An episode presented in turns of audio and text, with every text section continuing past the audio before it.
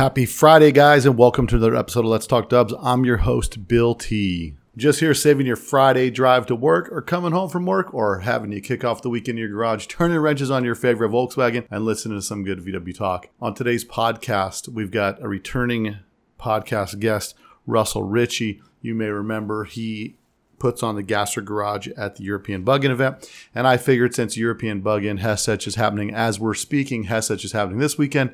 Next weekend will be European Bug-In. I figured what better opportunity than to get Russell Ritchie on here and talk about what's going to be going down at EBI this next weekend coming up. So pretty exciting stuff. Uh, some of the history behind the EMPI cars that he's put together that'll be on display, as well as a lot of the Gasser cars that'll be on display out there at the European Bug-In. So it's definitely uh, going to be a good listen. Russell's always got great stuff to talk about. And I've got plenty more podcasts. I may sneak out another one this weekend just because I've got so many and I'm excited to get them out to you guys. So, uh, but don't forget, you know, this podcast, we love when you share it with a friend. So right now, I'm asking you guys to go to the podcast, go down to the bottom, copy and paste it from wherever you're getting it from, and send it to all your VW buddies. Have them kick off the weekend listening to some good VW talk. Matter of fact, pick your favorite episode and send them your favorite episode. And you know what? I'd like to hear your favorite episode as well. So feel free to DM me on Instagram or Facebook or even send me an email at bill at letstalkdubs.com. Let me know what your favorite podcast has been that you've listened to and why it was your favorite. So that I love to get that kind of feedback from you guys because I have trouble picking a favorite because I really enjoy all the podcasts that we do because the passion that I have for getting to know the people in the hobby as well as tracking down the history. Now, also would like for you guys to go give us a five star review on whatever platform you listen to us on. It's mostly Apple Podcasts, but you can also review us on Spotify as well. So give us a five star review. Leave your name in the write up. Give us a write up and review, and we'll announce your name on the podcast. You get a shout out. You get to be famous. Your 15 minutes of fame. I got 30 seconds of it right here. So make sure you guys do that. And if you want to support the podcast, go to letstalkdubs.com and pick up some merch. Like always, people that pick up some merch, they get shout outs on the podcast because we appreciate those that support us.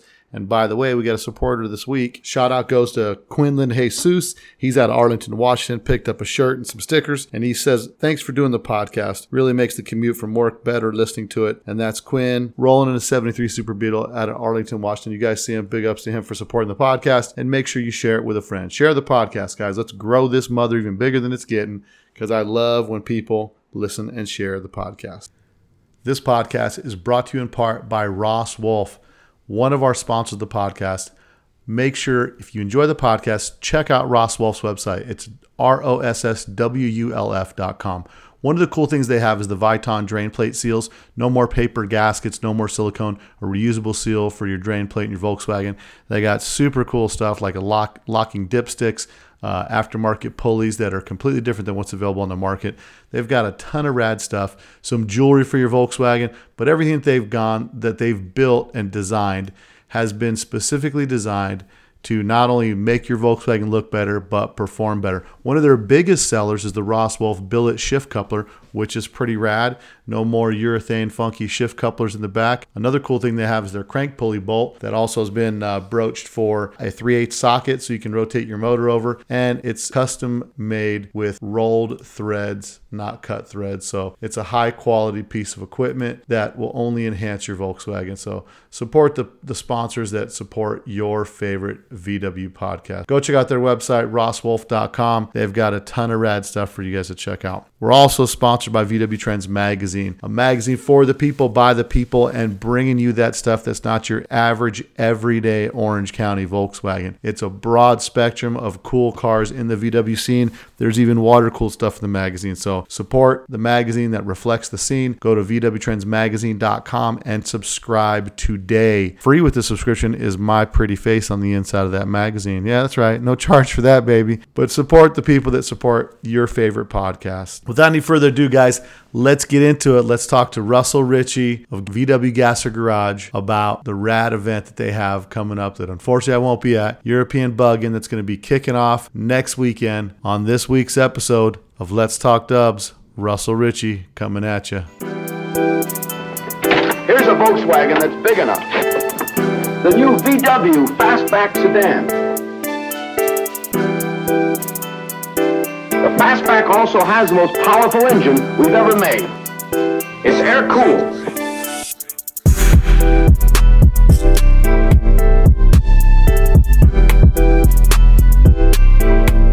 Since we made a VW that's a little roomier in the inside,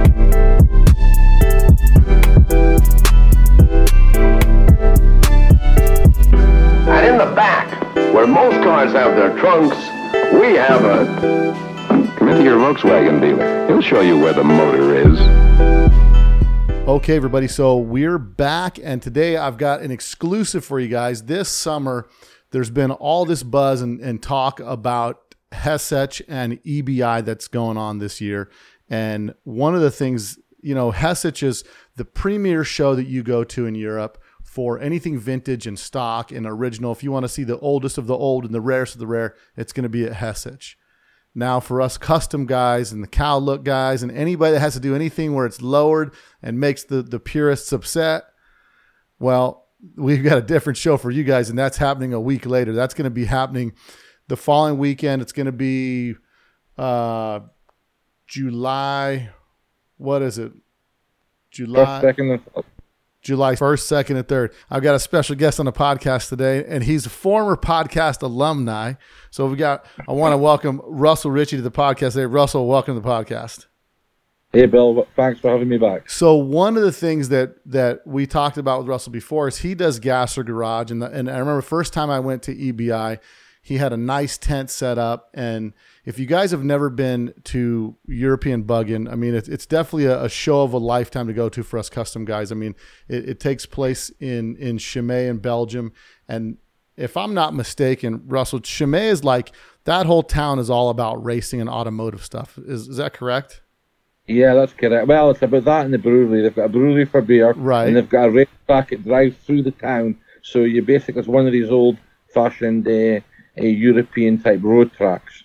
And what they've done for European bug in is they actually set up a quarter mile drag strip with a Christmas tree and the whole nine over there. Is that right? Yeah, yeah. I mean, I was pretty surprised when I saw it because it's really just a closed down street and they turn it into a drag strip, which, which I, in my opinion, couldn't be more raw and, and pure of like street drag racing, you know, where really all this begins. Um, now, Gasser Garage is something that you've you've had Gasser Garage. You've put that together for a long time, and it's really where you showcase all the col- the cars in your collection that are historical Gasser cars or significant race cars. Why don't you tell us a little bit about uh, what Gasser Garage is bringing out this year, and what's going to make this year a little bit special for the European bug-in with what Gasser Garage is doing? Well, uh, so Gasser Garage has been a, a big supporter of uh, EBI since the inception of it uh, way back in 2007, and it gives us a platform to race these old, uh, all the rules. So this year we've uh, this year we've decided to do uh, honour uh, Darrell Vittone uh, from the race shop and EMPI Joe Joe uh, Vittone's son, who passed away last year because of cancer. We've decided to honour him by bringing a present, presentation of the race shop. So we're going to perform the race shop gear will be there. The race shop Dave Andrews Blue 67 will be there. We're shipping across the uh, uh, Darrell's own 67 white car that Dean Kirsten just restored and previously had at the, the show earlier in the year. And we have the race shop bus, and we've just got the race shop trailer uh, back together and painted yellow. And the final icing on the cake is we've got the old race shop Fiat, which is currently called Motion Sickness. We've now got that rolling, and that will be there. And that will be its first outing since the last time Steve Timms raced the car.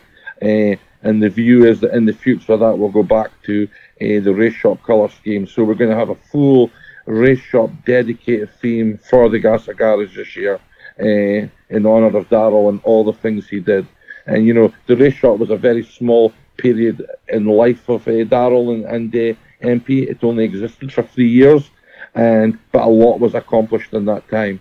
And, uh, and, and for some of those people that aren't the mega history buffs in the VW racing history, the race shop was something that was kind of Daryl's thing on his own, just to, just to develop parts and that type of stuff. That was still kind of a part of EMPI, or what? What's when? Yeah, did they, it, it, it, it was a division of of Econo Motors. So basically, this was the performance tuning arm that he went and did. Uh, I think that happened just about the time that uh, that you know EMPI was sort of getting sold on and all the rest of it. And I think that he had this uh, opportunity. Dean Kirsten's the one for the exact history on how that all came about. But basically, Darrell went and did his own thing for three years with this, and, and and and you know the blue car and the white car were both B modified compact cars. You know, he the Fiat was basically banned from doing anything because it was so so quick and so out there. And then obviously the race shop gear that was uh, John Preston driven. That was a very successful car, a 73, 74, 75. Again, an NHR record holder. All these cars won events and won things, you know. Yeah, and that, that was one of the, that was one of the really significant things I think about EMPI back in that day is every time EMPI would start to push towards a particular class or whatever, they would start setting records because they were really on the forefront, being so close to the manufacturing end of things. As soon as you know, with the first NPRs and all that stuff coming out, you know, the pistons and all that coming out that EMPI was having made, as well as Revmaster was having them made. You know, the, the, the funny part, if you remember the podcast I did with. Uh, Joe Horvath. You know, there's there's yes. a there's a lot of that history coming out where you know in this day and age, EMPI's really the forefront of performance and racing and and all of things, all things drag racing coming out at that time. So these cars, you know, like you said, every one of them when they entered into a particular segment, they would start taking records, which is seems to be pretty impressive because this is like the hotbed of the VW racing scene at this time you had such a small bunch of people. You know, you had uh, you had Dino Dinosaurs and the Schley Brothers were there. You had obviously EMPI Vidal, and then you had uh, uh, oh, the name's gone now. Uh, just that little collective group were all racing all the time together. They were learning from each other. You know, you'd start being related, and all those guys were growing up together, and and they were all pushing each other and and they were making the number one of this, the number one of that. You know, close ratio rockers and all that. All these guys were developing this, and you know, EMPI were obviously the biggest, uh, the biggest one at the time, and and and they had the most sponsorship and the most cars. So really, it was quite uh, quite an exciting time for for VW drag racing. Yeah, and I think you know with the lineup of cars that you have there, because you've got, I mean, really, you have all most of the cars from the whole race shop days at this point, right? I mean, you've got the double cab, which was the tow vehicle, right? Yeah. That's what towed things in and out of the pits. You had the Fiat. The Fiat really was the first one, I think. The was the Fiat the first car that really kicked off, like really getting crazy. Or I think the Fiat he put after Inch Pincher, they got the Fiat started putting stuff in there, and then that thing because it was so small was just kicking butt like nobody's business. Yeah, yeah, that's correct. The, the Fiat followed on from Inch Pincher and then when he took the Fiat off the road to modify it, he then raced uh, the white 67 that Dino's got. Right. And then the time of that, he was supporting like a John Preston with the gear, and he was supporting uh, Dave Andrews with the with the, the blue 67. So that things were happening alongside. He then had a slalom car that was uh, that sits out of Mr. Komori's collection in Japan. And then there was a 1302 or 3 um, Beetle that was a, a drag type car. I can't remember it much. Uh, but there was that as well. And and then after that, uh, obviously a lot of these things were all the same Fumio heads, etc. You know, they had the same recipe and and that whole you know they had the people who knew what they were doing behind them. Well, and interestingly enough, one of the questions I have when you get the Fiat right. The Fiat's got a storied racing history because it starts out as an EMPI or starts out as a race shop Fiat. Yeah. And then it becomes the Timms racing car which is yeah. a change of that. So which, and both are history. Both have set records, and, and, it's funny because maybe there was parts in in the scene when people kind of got out of the scene, and then they got, and then other people got in the scene, and they don't connect the the Fiat with the race shop. They just see it as the bullet. You know what I mean? Like the yeah. the Steve Timms car or the, the Timms car. So how do you decide where to take that car as the guy who's who's the uh, the holder of that vehicle now? Like, how do you decide where you what at what point of history do you want to preserve on that car? Uh, to be honest, that is why it hasn't been a, a restored as of yet. We, I, I would like to take it back to the race shop to when it first came out after it had the roof chopped when the roof was cut off. But I, we've got another Fiat that we bought that we intend to do the hardtop version as well. So we have a replica of the hardtop and we have the original chop top. However, you're right, motion sickness had its own history with Steve in that, and it's kind of uh, almost uh, almost difficult to change it. But I think it it should go back. However, what we've decided to do is, is take it out because the beginnings are what it is. The car has been modified over the years as it became an out and out race car. Uh, the fact it survived when you see how it's built is unbelievable, but it's there's only lightweight there, there's nothing else. And uh, I think we'll see what happens. It'll be good to see all these cars together, probably for the first time ever. Yeah. Uh, I mean, this is going to be really, really a special moment to see all that there. Just wish Daryl could have been there to see it. To be honest, that would have been uh, amazing. Yeah. I, uh, oddly enough, I have a picture of myself, myself, Daryl, the Schleys, and uh, and Joe Horvath when I was hanging out with Chris Cox at the trailer in 14 2014 when I was there. Yeah. Not really realizing because at the time, you know, I'm I'm not a huge at the time I wasn't a huge, you know, EMPI history buff and all that stuff.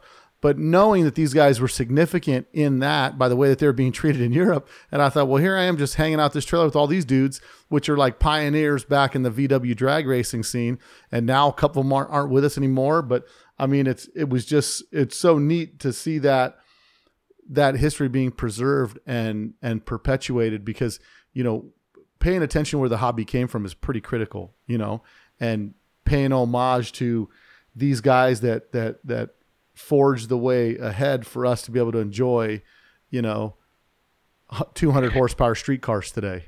You know. Yeah, I think I think one of the things about that event that was the Daryl's first time to come over, and he had been out of VW. Well, he'd been out of air cooled VWs. He was constant on the water cooled stuff up in Oregon, and Dean and that had been uh, Ron had got him to come across, came across with them and the Schleys, and we got him back into Inchpincher one replica that I had. So yeah. that was the first time he drag raced in years.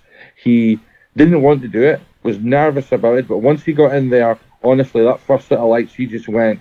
Well, we ended up after that event, we sent the car across to him. He raced it in the States and then he changed the car and you did the 36 horsepower, uh, 36 horsepower, 100 mile an hour club uh, record up at uh, the desert, and he sent me through all the pictures of that with a hat signed and all that. So he took that car to another stage for me and for himself and got himself back into driving. He then since followed on with the gear and what we've done is we've taken the car back and we've turned it back into a circuit racer. And our intention is to race that at Goodwood under the Dan Gurney livery, which was where it first started for MPA.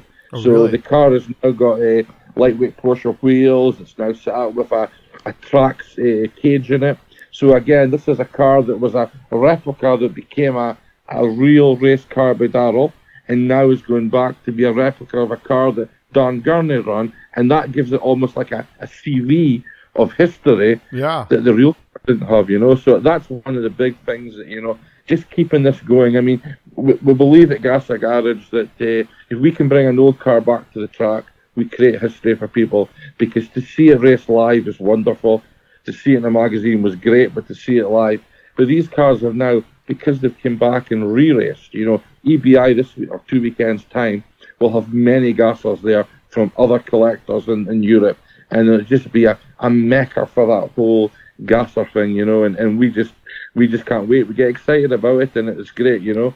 Well, there's there's, and I think one of the the, the big things was seeing how, you know, when you when when Daryl comes out there for the first time, and then he sees what a big deal it is to the people like almost that it's appreciated more in Europe than it is in the states.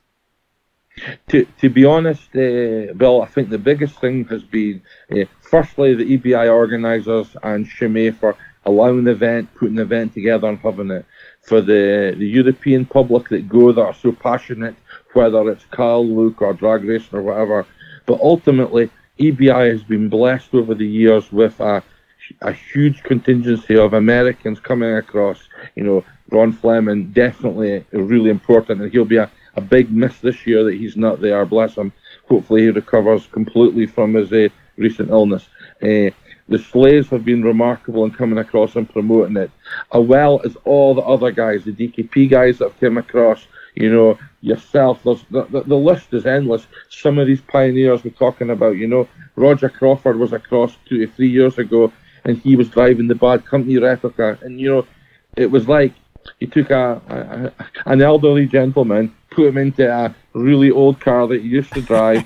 he was 19 again, and it was fantastic. And as you say, because Chimay's that road track, it almost doesn't have the same uh, pressures that a drag strip has. It's just roll up to the lights and go. Yeah. And it's it's, it's uh, it really is a, an amazing amazing event, and uh, you know I'm thankful that the that the organisers help us with a bit of sponsorship now because it's quite a costly thing to produce all these cars and have them there with the transport and all the rest of it. But it's absolutely worth it as a attraction, as a historic thing for people to see, and hopefully to get more people into it. You know, I think that's ultimately important. Well, that's uh, that's always been my my big thing with the hobby is like, what are we doing and what are people doing to really get to get people excited about the hobby. Like that's why I've always been a shiny car guy because I believe these shiny cars catch these kids' attention and they see it or they, they something shiny and it's got a real raspy motor and it just grabs their attention and then for the rest of their life they're chasing that image in their head of that first Volkswagen that they saw go down the street if they're in their neighborhood or whatever, or whatever it was. But I think you guys put it, and I try to explain to people it's a different event, and and I I really would suggest to anybody that has the opportunity to go to go because it's it's for sure a bucket list item. Just as if you're overseas to come to the events in the states, it's the same yeah. thing, but they're so different. One of the things that I really um, that really impacted me when I went to EBI the first time was that it's like a three. It's almost like a three day festival. You know what I mean? Like, I mean Uh, they're they've got there's like music till late at night in like the the camping kind of area over there where these guys are like people are up partying all night. I mean, it's it's a whole it's a whole deal. And the way that you guys do it, they you know when I was there, they had a like a tent, like a VIP tent for some people and stuff like that. And that's like first class the whole way. I mean, it was really really impressive for me to see the way that you guys put on the event. That it, that there's so much to see there um, and it's it's really big. I mean, I was I was impressed with how large it was. The footprint of the whole thing seemed to be quite substantial. And then to see all the your your typical street cars from Europe up there, you know, like all those guys that are there. So it was really yeah. Well, that's it. I mean, you've got your you've got your drag racing at one end, you've got your off road, you've got your your car show, you've got your camping, you've got your music, you've got your burnout box, you know, and you've got that whole mix of everything going on. And because it's Europe, you know, it does last for two or three days. So you're not getting up at five o'clock and going home early at two. You know, you've got to keep going. You know, we're we're there by eight in the morning and we're still there. And if we get the weather, we were racing till eight at night. It was fantastic. You know, and you know, if you look at these uh, these gassers, we're doing twenty to twenty five uh, runs over the three days, which is phenomenal. Uh, to keep these things going and that, and, and we are again lucky by by some of the some of the guys that have come across and just jumped in and helped. You know, a big shout out goes to you know uh, to Larry McKenzie and uh, Ray Schubert, who since early on were coming to these EBIs, and Larry was always the, you know he was the the higher driver, and Ray's just uh, superb mechanic who would jump in and help. If something breaks, let's get it going. And I think that spirit has uh, rubbed off in the Gasser Garage theme. And you know, we go there to race the cars, and if they break, we fix them, and we keep going. Yeah. And we keep going until it's dead because you know what? You're only here once. Let's go for it. That's it. That's it. You know, uh, now are the cars that you have there, which was the hardest one to get of the uh, of the race shop cars? Which was the most difficult one to track down?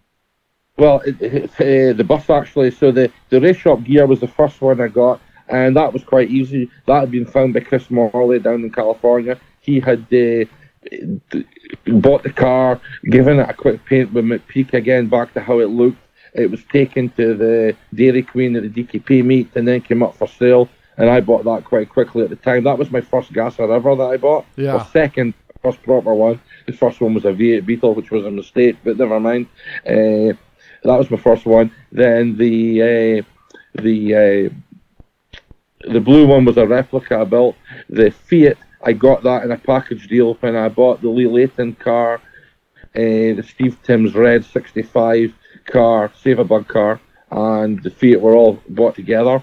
And then the race shop bus, actually, that was the that was up in Northern California. I was speaking with Ray Schubert and Mark Merrill uh, from Kelly Park fame and his Mark's collection, Uh-huh. and Mark had mentioned that he thought he'd seen a, a white bus at the back of uh, some parts guy up there. And after one of the classics, we decided to fly up there to go and see Mark's collection. And Mark took us round to see, and I can't remember the name of the parts guy now. And we went round, took us round the back, and we're looking at this white truck, white pickup. And yeah, it looks like it, and yeah, it's, but it's just a white pickup. And out came a sandpaper, and we started rubbing down the panels. And under the white paint was the multicolored livery, and it was like, wow. Well, the air conditioning, all that was still there. You know, the wheels had gone, but you could see.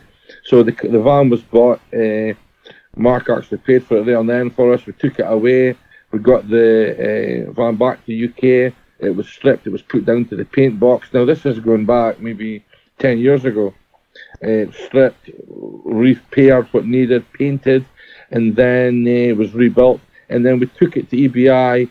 Uh, we just took to EBI actually, but it sat in the background a little bit because I think there was so much other things going on. Tar Babe, Lightning Bug, all these other cars were coming out of the, the woodwork and being raced, and the bus didn't really get the the notification that it, it, probably deserved.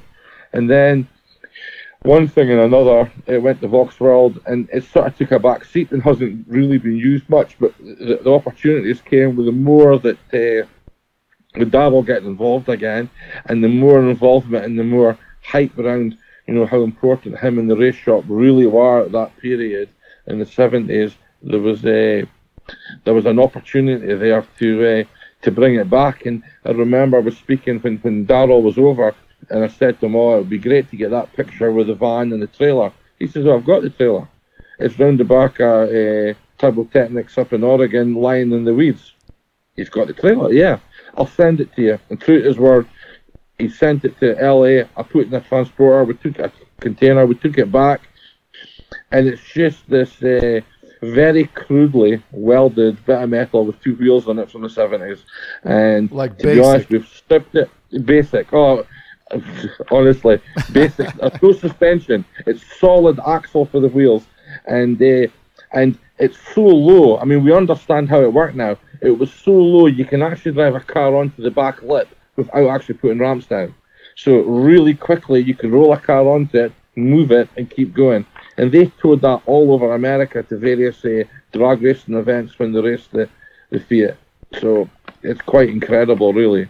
Wow, that I mean, now you said the Dave Andrews car is a replica. It's a replica of the original car.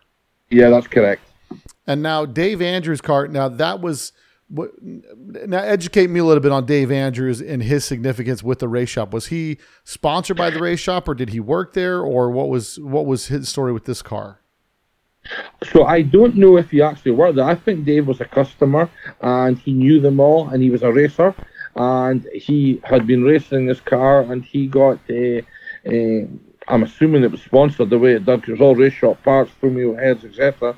And that was where that came about. Like John Preston, you know, I think depending on how successful they are, depended on the sponsorship or colour scheme, I think that you got. But uh, I don't actually know enough about that, if I'm being honest, Bill. Yeah, yeah. And so the other question I had, because as you were talking about the the double cabin and talking to uh, Daryl, when Daryl came out there in 2014, we said that was his first time there, and it's funny because Daryl never went anywhere. He just evolved into moving up to Oregon and started uh, Turbo Turbo Techniques was the name of the company Yes. and he started working on 16 valve and golf and GTI stuff and kind of he evolved with Volkswagen, right? He was a contemporary in the VW modification stuff. Who brings him how do you get him to come to Europe because he's really not into that and that was kind of like to him it's like yeah that's yesterday stuff and it's really you know in the states you're not really seeing that to it. So how do you get him to come over? Because he's really a mild mannered guy just real quiet you know real kind of subdued subdued yeah, kind of so guy. I, to be honest that's a combination of I think Ron Fleming and the Schleys and Dean Kirsten. These guys had been across the EBI seen uh, the enthusiasm and the love for it and said, You need to come and see this, you know, you're an important part of this, it'd be good to come and see. I mean, if you look at Mark and Paul Schley, you know, those guys were amazingly just re energized. And for all that they've got out of uh, EBI, they've given 10 times back, you know. They've now got a museum down in, in, in Orange and they invite people to see it and the history they've collected. And they always say that, you know, EBI and the Gasser Garage was a big part of you know, reconnecting or relighting that fire for them. And they have been, I mean, I think all the you guys from your side of the pond have all done an exceptional job of uh, talking up EBI, making it out, and it is. It's so different to what you're used to that you can see why why it's enjoyable. You know, it's not. A, it's definitely not a weekend to be missed if you can. It's definitely a bucket list item. But I think that people like Darrell came were a bit maybe overwhelmed initially because people are wanting autographs and it's a historic thing, you know. They want to go back to the good old days and you know it was a bit like when we unveiled the uh, the the Jim Holmes car, uh, the Cal Look car back uh, two years ago there. And you know Jim came across with his wife, and the attention that people gave him was unbelievable because we all know that history from books and magazines, and to see these uh, uh, I don't want to use the word star, but uh, you know, very influential people in the scene that you respect or look up to come to an event in Europe, and God, that's Jim Holmes driving. You know, it, it, there's a there's a feeling of a connection there. You know. Yeah, yeah. I think I think it's. I don't want to say it, it becomes larger than life, but it becomes a situation where this person's immortalized on a on a magazine cover right? And you're like, oh, yeah. it's that guy. And and as we're as everybody's building in their head their dream, you're like, yeah, one day I'll stand on the curb like that. And there'll be a picture of me with my car, and it becomes kind of this this goal or you know just something that motivates you in your own way to go do what you do and then to be able to make that connection and have those people there it kind of closes the loop right like like mission accomplished we've got all this stuff there and all these people back because you know, for Darrell, that had to be a real eye opener to come out there and see what a big deal it was on something that he would have never given second thought to. I know that when, you know, with, with Future Shock, when Tori and I talked about on the podcast and I was getting it going and we were reaching out and, and communicate with Steve Connect, who built that car. Steve had gone on and he's built hot rod after hot rod and he's built dozens and dozens of cars since then. And he said, to Tori on the phone. He said, You know, it's funny. He says, Two weeks ago, I had no thought about Future Shock. It was just a, a, car I built when I was in my 20s, and it was no big deal. He says, but hearing you guys talk about that car and what it's how it made you feel or think or whatever, he says it's really weird. I have a different I feel different about the car now because of what the car did for other people you know, and, and sometimes with us as, as owners of cars and builders of cars, our, our car to us is it starts as a transportation that we personalize to be ourselves, and then we may think of it as an inanimate object. But once it becomes immortalized in a magazine, in the in the medium in which we are motivated by back in the day, then it becomes something that sticks sticks in our head as part of the build recipe of things that we're gonna gonna use. And so, uh, I was really excited to talk to Steve after he had, you know, after he had told Tori how much he was motivated and energized by seeing so many people excited to see something that he built that two weeks prior to knowing anything was going on, he would have never had a second thought about it. Never thought any any significance of these things because it was just something that they were doing. And I think maybe the best part of history and part of us being guys that were contemporaries in the hobby, but we always keep it, we always keep an eye back to the history where it came from. It's good that we can enjoy it before the people are gone. You know what I mean? Uh, well, you know what? My memories, you believe it or not, are going to be the same for a lot of these people. at any event I've been, whether it's been in the States or whether it's been in Europe, if you drag race against a, a, a vintage car and a vintage racer, right, and I'm, being polite when I say this, and you get to the, the top of the track and you park before you get back down. I've done it with Paul, with Bernard Newbury, even, you know, as you mentioned him earlier before the, the call, uh, with, you know, Ron Fleming, with Darrell, with all these people.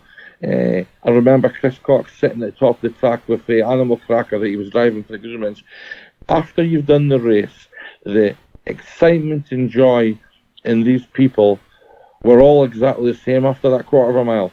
It's funny that you, you, you get in lines and you start and you go and you race. But see at the end of the track, especially at Chimay, you pull over and you stop and they collect 20 cars. Everybody gets out the cars and they speak and other drivers walk across and you've got somebody like Ron or or, or the Schley or Schleys or, or, or Darrell or Keith Seume even, you know, these guys that have raced and raced and they're there and we all come into the same little world where we've just raced and we've just finished and those moments have been priceless in the conversations and the chats that have been had. Oh yeah. And and, and, and you know, it's almost like the best pace at EBI is at the end of the track. Right. it's so nuts, but it's it's so important part of that weekend that you know that when you go up, I mean, you know, hugging Roger Crawford at the end of a race with him, you know, you thought, God, I've just raced Roger Crawford on one, and you get to the end of the track, and and and and you get there and you sit and you speak with him, and you know. It's like you're just a couple of racers together, a couple of lads together, having this chat, and and just oh, that was a good pass, and the weather's beautiful, and you know we've been uh, again, I, I can't talk highly enough, you know, uh, of it. It's just, uh, it's just such a, a great thing. And I think for me, one of the things this year, and it's, it's funny you mentioned the cars we're taking. I forgot to say Pepto's come back from LA this year, so it's going to go to European Bug In for the first time. Now that is like you're going on about Future Shock. That is a car for me. I don't know what it is, but it has absolutely ticked every box, you know. It's had four or five magazine features, it's been on covers, it's reinvigorated so many people, you know. Bill had it for a while, which was great, and it's coming back. And I, I dare I use the word home, but it's coming back home. It's going to go into Europe, it's going to do EBI. We like to try and get another couple of shows in it. But I'm even now thinking, do you know what? I think it needs to go back to the States. I think it needs to go to Las Vegas for that party. Hey, hey, listen, I got a spot for it if you get it down here.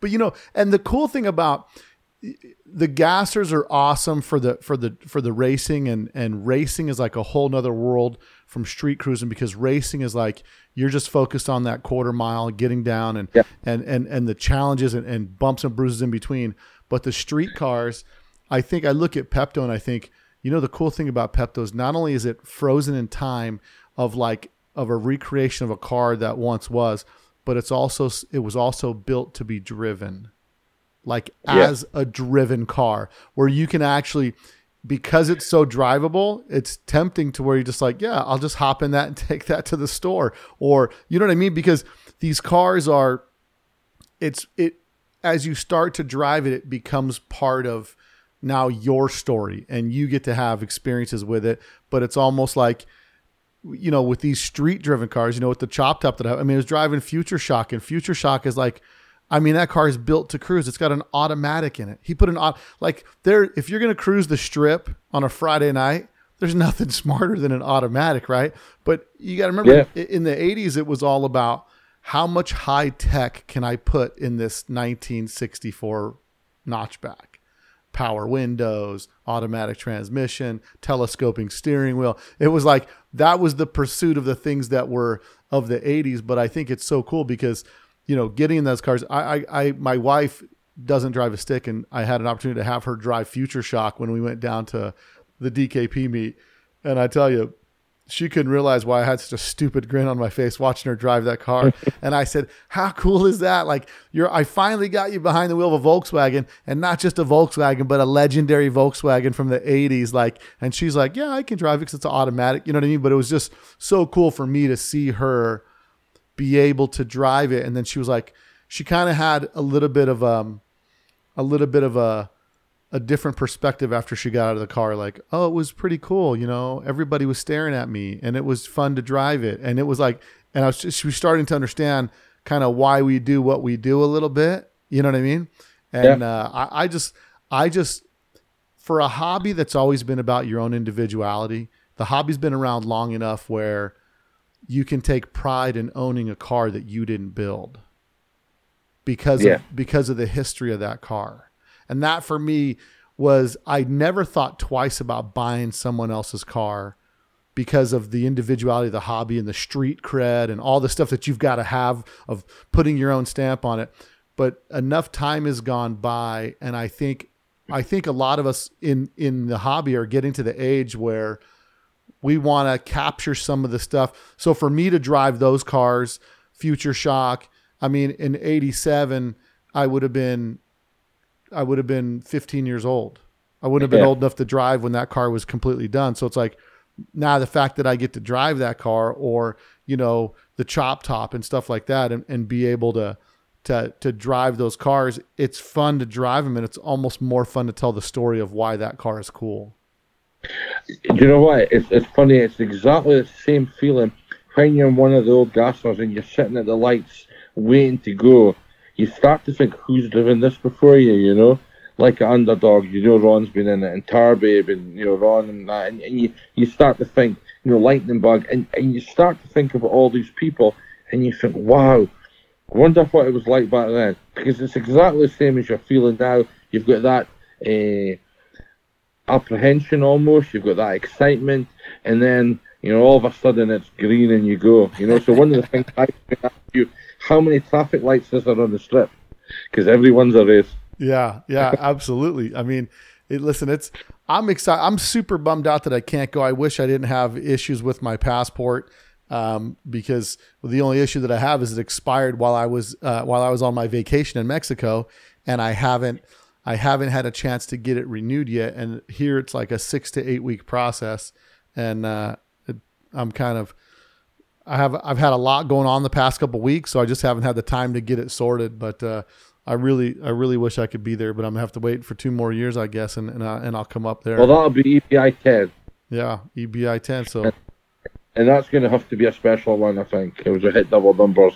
Not Yeah. quite sure what we do for that, but uh, I'm sure there'll be a few conversations held this weekend about that. Yeah. Next week. listen, I'd love I'd love to bring a car out. I'd love to bring a car out for that, and not only go out to the event, but drive around Europe in my old classic Volkswagen for a while. I think that would be just a just a fun experience to do. You know, it's just, it's one thing to go. You know, it's like showing up showing up at a car show without your cars. Kind of, it's kind of you pull. It's like you're pulling your wallet out, showing people pictures of your babies. You know, like oh well, this is what I got at home.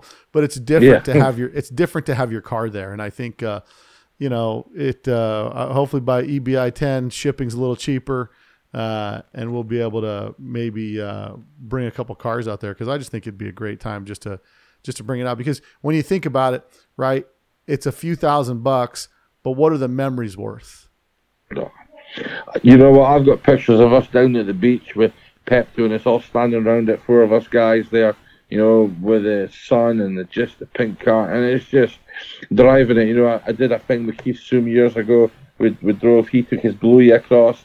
I had uh, took the Arnie Molman car back across DKP1 car for the reunion, and just driving on the streets over there, it was like you felt you came home, you know. And I suppose it's like taking it to Wolfsburg.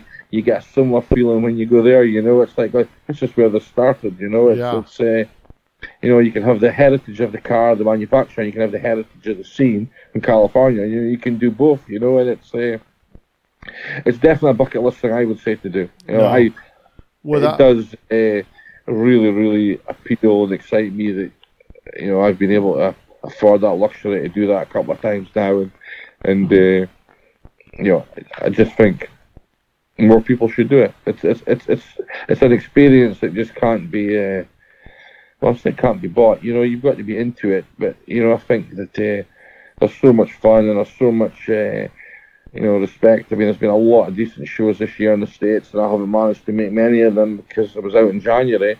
And, you know, I think things are starting to get easier with travel. You know, now there's no uh, inject uh, test needed to go to America, which makes it easier now. You don't get the day before. So as the COVID thing starts to hopefully disappear from being a pain. And travel will loosen up again. Maybe the flight prices will come down, and and we can do it. But you know, plan ahead. You know, we're planning shows into next year. There's Lavenham Vintage Show. You know, you're going to have Bad Camberg coming up in two years' time. The week before the next EBI, probably. You know, there's you know Volksworld again next year. There's quite a lot of things happening, and and we're just really starting to pick up. And I think these events will be valued more now that we've all had uh, uh, we're freedom curtailed for a couple of years. Yeah, and I, I think we'll start to see, uh, hopefully, start to see some more enjoyment, some more new cars coming out, and and more wild rides. You know, I mean, it's all it's all great. Yeah. Right now, you know, we up early tomorrow, we fly to Amsterdam, and then we travel down to Bob at BBT's for his open house on Wednesday. Then we'll take part in the uh, the cruise down to Hessisch. Uh, we've got a 43 Schwimmwagen there that we're going to go swimming with. That's what we're planning this weekend. So we're all pent up for that. Then back home for three days, and then back to to Bob's again to pick up the the cars and the trailers and stuff, and head down to Chimay for just uh, four days of just uh, uh, overdosing. yeah. No, it's it, listen. It is. It's one of those weeks that you have to have a two-year break in between because you kind of get your Volkswagen filled by the end of the two weeks. Big time. We used to when we would finish that classic weekend. I'm like, I can't even look at my Volkswagen for two weeks. I just got. I'm just taking a break because every night you're up to the last minute and you're up first thing in the morning and it's like you're afraid you're going to miss out on something if you're not there at every single event going on. But it's so worth it and it's so it, it, it's such such an exciting time to look forward to. So I'm excited uh, to see pictures and stuff of what you guys have going out there with uh, Gasser Garage, and uh, I'm I'm I'm happy for the fact of what you guys are doing. I know that you guys are one of the big things is you're bringing out the white 67 is being brought out there to be part of the Gasser Garage. And that car is in transport right now, and and we're, you're working out logistics because the, the shipping container has been kind of delayed a little bit, right? Yeah, well, the actually the ship's been delayed, so uh, that car went on the on the on the sh- the Roro ferry first. Uh, Dean got pictures when it was dropped off, but it's been delayed twice now on crossing, and it's now meant to due into Bremerhaven on the 27th, and it was meant to be at Southampton on the 18th. Oh, so we're now uh, almost 10 days out.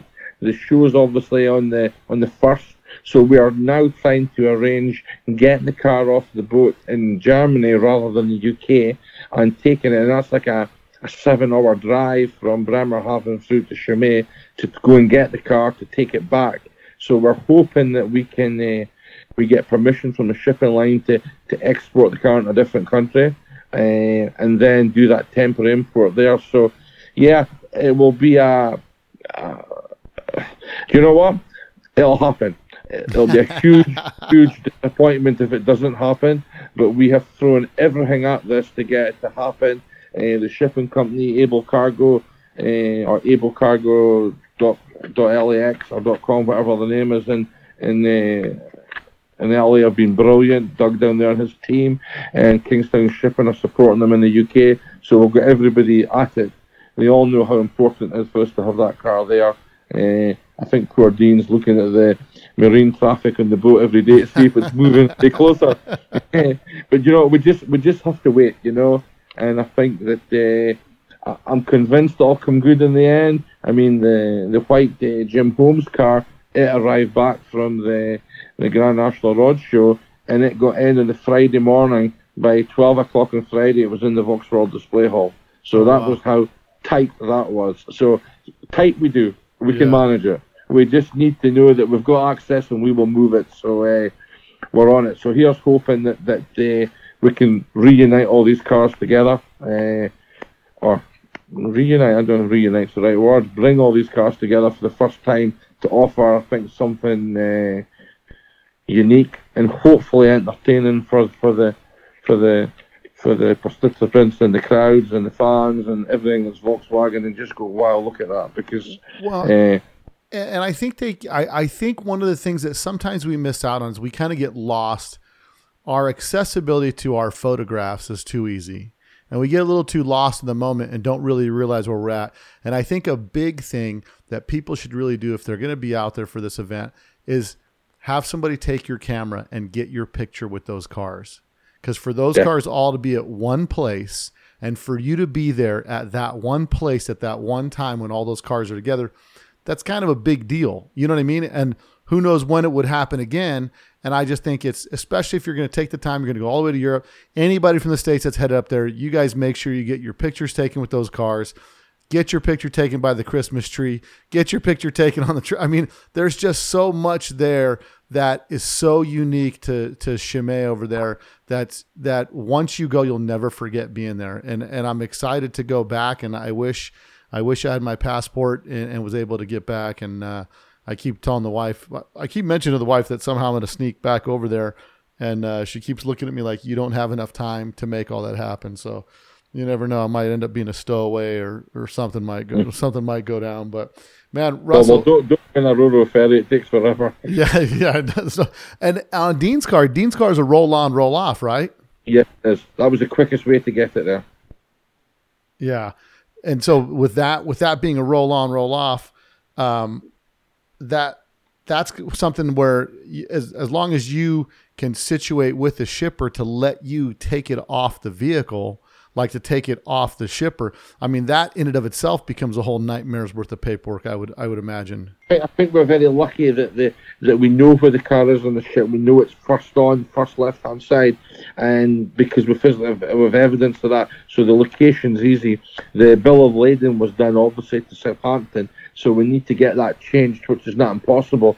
The big thing is just getting permission from the shipping line to allow us to offload it in a different port. The whole customs import bit's still the same, albeit a different country. It's just getting them to move it. Uh, because they'll be scheduled to take this, that, and the next thing and do it, you know, and hope that they can uh, without any hassle. So I mean, that's what we're we're living in hope for, you know. I mean, it's it's uh, uh, there's nothing that anybody can do about it other than hope that they they see light. They know how important it is to a lot of us, you know. It's maybe kind of handy that it's going back to Germany and it's a Volkswagen and that might Yeah. you know, carry it. You know, there's a bit of that hope as well. Uh, but to be fair, we just have to we just have to keep our fingers crossed and you know hopefully the, the ship will pick up time. You know, it's meant to be a 22 day crossing. I think we must be getting on to day 40 or something stupid at the moment.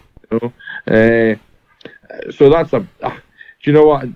I'll worry about it next week when when we when we we know that we failed. Right up until then, there's always a hope, and I would rather look at it positively and say, yeah, we're going to do it. We're going to do it. And you know, I think we've got enough things on our side. I mean, we know the car will be in Europe. We know the ferry will be docked or the boat will be docked. So really, there's not a huge issue with getting off. Yeah. So it should happen. Well, I've, I've just mapped it on my on my Google Maps to Bremerhaven from uh, Chimay, and that's uh, six hours six hours ten minutes if you if you don't hit traffic. Yeah. That, but you know what? That, that's was that the Uh, original port you were headed for, or what? Or was it well, it, it was going to go to Southampton, but we had to go from Aberdeen to Southampton and then to Chimay. So go and do that on your map. yeah. So it was so it was going to be dropped off in the in the UK and then brought over. Yeah. So I think the well that was just easier because of uh, obviously I know the customs paperwork and the processes here, so it was really quick to get done. It means we could have the car UK registered and have it into into uh, Europe in and out no problem. It was easier for us Yeah. uh, because I think the plan was maybe to take it back to Europe or back to the UK for maybe an event or two if we get a chance. Uh, we'll wait and see what happens. I mean, at the end of the day, you know, get this one out the way first, hopefully, see what Dean feels like and what he's comfortable with, you know. But, you know, the car's got a home here if it needs it to keep it until the next event or something.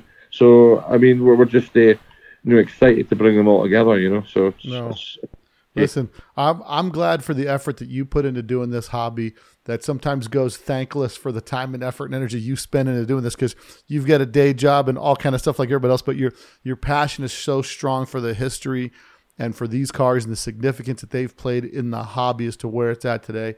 That I, I got to give you your credit for that because uh, not a lot of people would do what you do. you know, um, so I tell you, I'm I'm excited to see the pictures. Make sure you send me some. Uh, if you send me anything on uh, on on uh, when you get that car, send me a video of that car coming off the uh, boat there, so I can. we'll try. No, we'll try. So No, and listen, uh, keep up the good work with uh, Let's Talk Dubs. As I said, you know, I, I wasn't really familiar with it up until earlier this year, and now I'm sort of hooked, and I think it's a, a great reference library. A lot of the, the conversations and meetings you've had are brilliant with people. Uh, I think there's so much more people could tell a, a, a real story. I think it's fantastic, and, and you know, I said in the first time we spoke about how important the magazines were. You know, I think this is equally as important. I'm not normally internet's here today, gone tomorrow, but the fact you can download these things and replay them and, and listen to them is great. And I think, you know, that's the other thing. The magazines play a massive important part of EBI because they catalogue the history of the events and the cars over there as well, Yeah. which allows to still look back and see it, you know. Uh, it's something that I feel really strongly about, you know. So all the magazines will cover EBI, which is great, and I'm sure there'll be uh, plenty of shots for us all to look at and go, "Oh, was that there? Oh, I missed that. And but you're right, people need to come and see these cars and get your photograph taken. Not when we're racing, but after that, and, and please come and see them and enjoy them. You know, they're there to be they're there to be showing. You know. No question, no question. Well, Russell, man, I appreciate you coming on again, and we'll do it. We'll do it again. I'm sure. We, listen, we've got many more things to talk about, and uh, I promise you, I'm headed. I'm headed to the UK. I'm gonna come out to your house. We're gonna walk the collection. We're gonna talk about. We're gonna geek out on a bunch of history for for quite a while. So there's there's lots to talk about, and I'm looking forward to one day uh, getting over there from over here, man. Ah, perfect, Bill. Listen, thanks for your time. No, thank you. If you like that podcast, and I know you did, go give us a five star review on your podcast app in which you listen to us. Support the podcast by going to letstalkdubs.com, clicking on some merch. And don't forget one crazy weekend, October 7th. Get in and get down. Be in, don't be out. Be in. Letstalkdubs.com. Go check it out. Until next week, guys. Later. Here's a Volkswagen that's big enough. The new VW Fastback sedan. The Fastback also has the most powerful engine we've ever made. It's air cooled.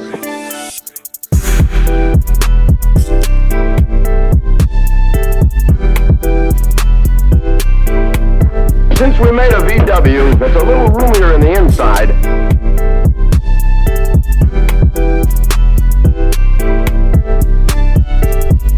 And in the back, where most cars have their trunks, we have a. Come into your Volkswagen dealer. He'll show you where the motor is.